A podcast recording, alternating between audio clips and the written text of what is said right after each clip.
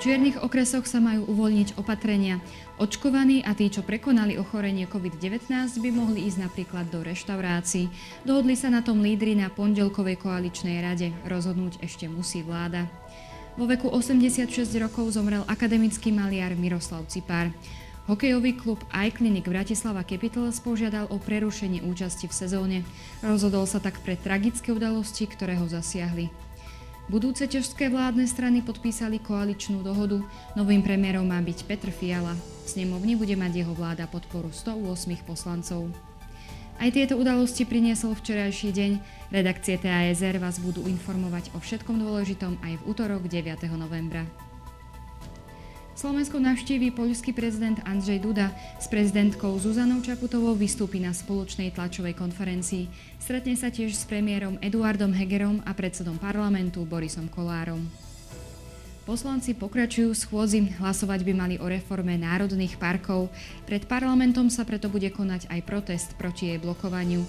Poslanci sa majú tiež vrátiť k diskusii o zákone, ktorý upravuje oblasť potratov. V Bratislave otvoria Európsky orgán práce. Na podujatí sa zúčastní aj eurokomisár pre pracovné miesta a sociálne práva Nikolás Schmidt. Pacientom s rizikom ťažkého priebehu ochorenia COVID-19 pomáhajú pri liečbe monoklonálne protilátky. O ich využití bude informovať Ministerstvo zdravotníctva. Žilinský samozprávny kraj hovorí o kritickej situácii v nemocniciach. Predstavitelia samozprávy a nemocníc budú informovať o obmedzovaní činnosti a prevážaní pacientov s ochorením COVID-19.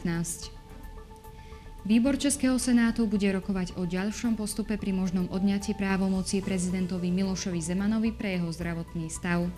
Vo Viedni otvoria pamätník židovským obetiam holokaustu. Francúzsky prezident Emmanuel Macron vystúpi s televíznym príhovorom. S prejavom vystúpi aj predseda Európskej rady Charles Michel. Hovoriť bude o stave Európskej únie. Dnes bude prevažne polooblačno a miestami hmla. Teploty vystúpia na 7 až 12 stupňov.